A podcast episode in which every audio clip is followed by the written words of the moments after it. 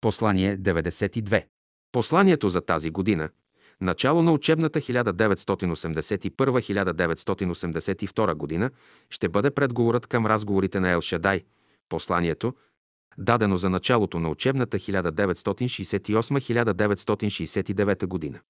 Учителя и неговото слово.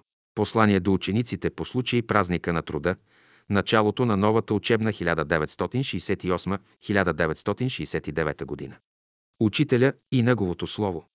Бялата покривка на зимата слизаше от пространството. Снегът валеше тихо и застилаше земята. Покри посевите, тревите, цветята, храстите. Сега те могат да посрещнат студовете. Поетът Бейн Садуно създаде песен за студа, студен си ти, но ни предпазваш от студа. Едва ли някой изпява лода на студа, освен учителя. Чудесна е тази покривка. И по какви чудни закони е създадена. Малките кристалчета затварят въздуха помежду си, образуват въздушна дреха. Снегът, като вали, филтрира, пречиства, освежава въздуха, той донася от пространството и хранителни вещества, обогатява почвата.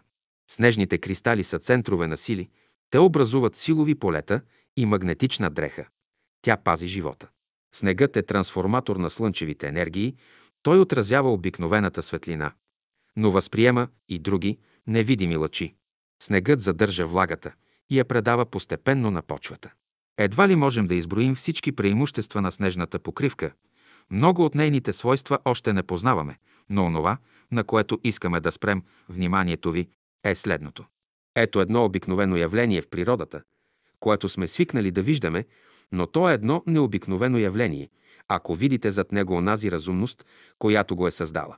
Зад всички явления в природата седи една велика разумност. Тя ги създава и ръководи. Човек трябва да си изработи виждане за нея, трябва да я изучава и познава. Човек трябва да си изработва отношение към нея. Това е път, това е школа.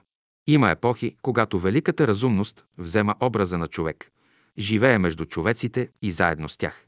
Това е времето, когато великият учител идва на земята. Това е епоха, богата със събития. В нея всички сили се активизират и доброто, и злото. Но същественото не е в бурята и грамотевиците.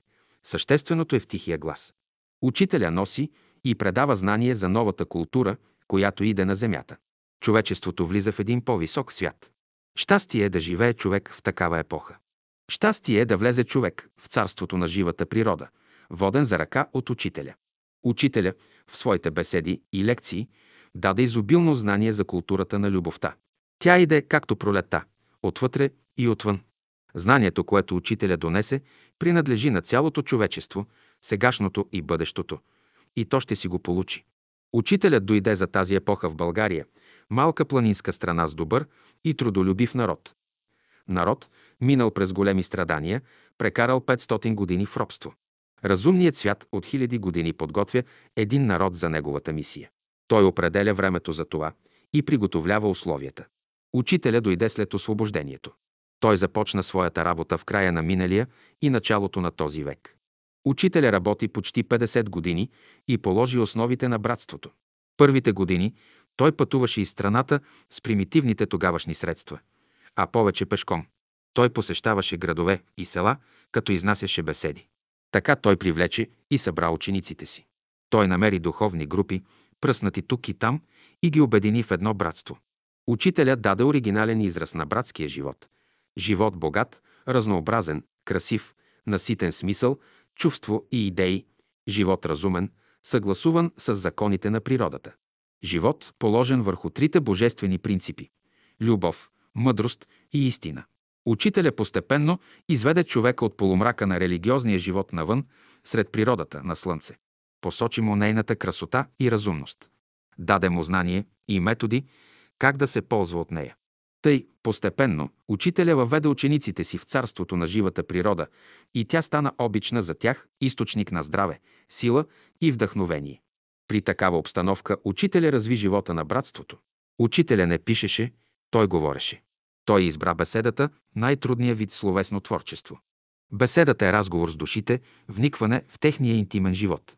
Тя изисква непосредствен контакт с човека, съвършено интуитивно прозрение и дълбоко познаване на човешката душа и нейните сили, дарби, способности и възможности. Беседата изисква дълбоко познаване и разбиране законите на живота. Учителя трябва да отстранява от пътя на човека много препятствия, наследство от миналото. Остарели представи, понятия, вярвания, всевъзможни суеверия и предразсъдъци, желания и навици на много поколения, осветени от традицията.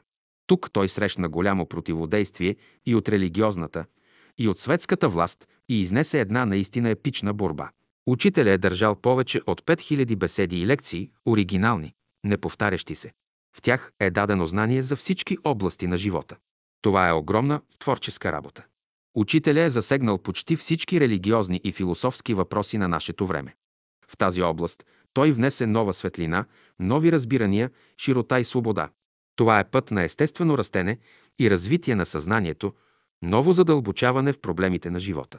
Тук се изработва един нов мироглед в съгласие с научната мисъл. Не става въпрос за вярвание. Словото на учителя е живот, път, школа. Ние не разглеждаме учителя като личност, кои са родителите му, къде е роден и кога. Това не е същественото. Ние говорим за учителят, божественият пратеник, дошъл да посочи на човешките души пътя към Бога. Учителя дойде да открие на човеците любовта, да изяви божествената мъдрост и истина. Той живя при скромна обстановка, заобиколен от учениците си. Те образуваха онази естествена среда, онзи необходим екран, върху който се проектираше живота на цялото човечество. Тук се явяваха всички проблеми, които вълнуваха човека. Борбата, противоречията, стремежите и желанията, мислите и чувствата, хилядите въпроси, които стоят пред човека. Учителя отговаряше, осветляваше, помагаше, даваше методи за работа и лекуваше. Учителя разглежда живота, положен върху трите божествени принципа – любов, мъдрост и истина. Той не дойде да създаде нова някаква религия. Такава има, но той създаде школа, даде знание за живота, знание, което трябва да се прилага и опитва. Затова словото на учителя трябва да се проучва и прилага последователно, съсредоточено, спокойно. Тъй се получава онова естествено, здраво, духовно растене. Разбира се, това е за онези, които го очакват, обичат и приемат. Тук няма място за религиозни, философски или научни спорове. Учението на учителя е като пшеничния хляб. Той трябва да се опита, тогава дава сила и живот. Христос казва, търсите ме не защото видяхте чудеса, а защото ядохте от хляба. Учението на Христа и учението на учителя е едно учение. Учениците, където и да се намират по земята, образуват едно братство. Бог е връзката между тях. Един ден на тази основа човечеството ще се обедини. В този смисъл, в света съществува само едно братство – Великото Всемирно Бяло братство, което ръководи човечеството. Външните форми на служене са второстепени, те не са съществени. То може да съществува всичкото разнообразие, то е красиво и желателно. Важно е едно – любов към Бога. Важен е пътят на човешката душа към Бога. Учителят беше непостижим педагог. Той слизаше до човека, оттам постепенно го извеждаше към по-добър и светъл живот. Той имаше съвършено чувство за време и мярка, знаеше възможностите на човека. Учителя остави голям педагогически материал за възпитание на детето и на възрастния. Част от този материал е събран от брат Боян Боев в книгата му «Учителят за възпитанието». Моралната чистота е основа на отношенията в братството. Учителя проповядва чист живот, близо до природата и в съгласие с нея. Който обича и търси този живот, ще намери обилно знание в неговите беседи и лекции. Богатството, което учителя остави, е голямо. То е отпечатано в повече от 250 тома беседи, лекции и разговори. Това богатство принадлежи на цялото човечество. Учителя въведе първите масови излизания в природата и летуването в планините. Тук, макар и за малко, човек се възвръща към онези прости, примитивни и здрави условия на живот, от които съвременната цивилизация го откъснала. Животът на братството с учителя е описан от части в разговорите при Седемте Рилски езера, разговорите извора на доброто, разговорите изгревите на слънцето, разговорите на Ел Шадай. На тези летувания и екскурзии в планините се реализира общият братски живот. Задружната работа сближава, хората се опознават, култивират се нови чувства, създават се нови отношения. Тук има най-добри условия за приложение на знанието, което учителят дава. В разговорите, които възникват естествено, непринудено, се разглеждат въпроси във връзка с пътя на ученика. Учителя възстанови древната традиция на бялото братство. посрещане изгревите на слънцето. Идеалът на ученика е да хване първия лъч, него той желая да види. За живота в природата учителя даде ценни хигиенични правила и методи за приложение. Той даде ред упражнения за дишане, също и гимнастически упражнения. Те действат укрепително и здравословно. Учителя даде също система от 28 упражнения с музика, които нарече паневритмия, което ще рече движение в съгласие с всемирния ритъм. Тези упражнения, заедно с следващите – слънчеви лъчи и пентаграм, барет, се изпълняват на открито, сред природата, при изгрева на слънцето, с музика. Те тонират човека, укрепват симпатичната нервна система, възстановяват онзи естествен, здравословен ритъм на сърцето. Хубавата природа, приятелската среда, хармоничните движения, спокойни, плавни, ритмични, жизнерадостната музика. Всичко това възвръща на човека мира и радостта, приобщава го към големия всемирен живот. Паневритмията възвишава човека, поставя го във връзка с духовния свят, от който той черпи сили, живот и вдъхновение. Учителя отделяше особено внимание на музиката като метод за работа и възпитание. Музиката прави човека възприемчив към доброто. Учителя сам свиреше на цигулка и пееше. Той беше съвършен изпълнител на песните, които даваше. Имаше нисък, дълбок тенор, изразителен глас, способен да предаде и най-тънките нюанси на чувствата и мисълта. Учителя е създал повече от 100 музикални творби, песни, упражнения, художествени пиеси. Това са образци на новата музика. Те са отпечатани в книгата «Песни на учителя». Учителя е дал значителен материал и върху философия на музиката. Той разглежда музиката не само като тоново изкуство. За него музиката е преди всичко самият живот. Животът е построен върху музикални закони. В него има движение, ритъм, мелодия и хармония. Всяка работа учителя започваше с песен и завършваше с песен. Обикновено се пееше общо, едногласно, но от различието на гласовете, от силата на преживяването и мисълта, създаваше се една естествена хармония.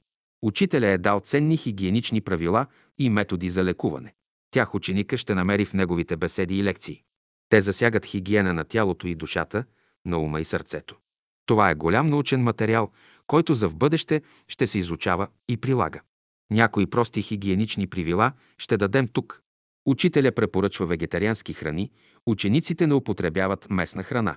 Това не е забрана, това е въпрос на свободно решение. Свободата е основен закон в братството.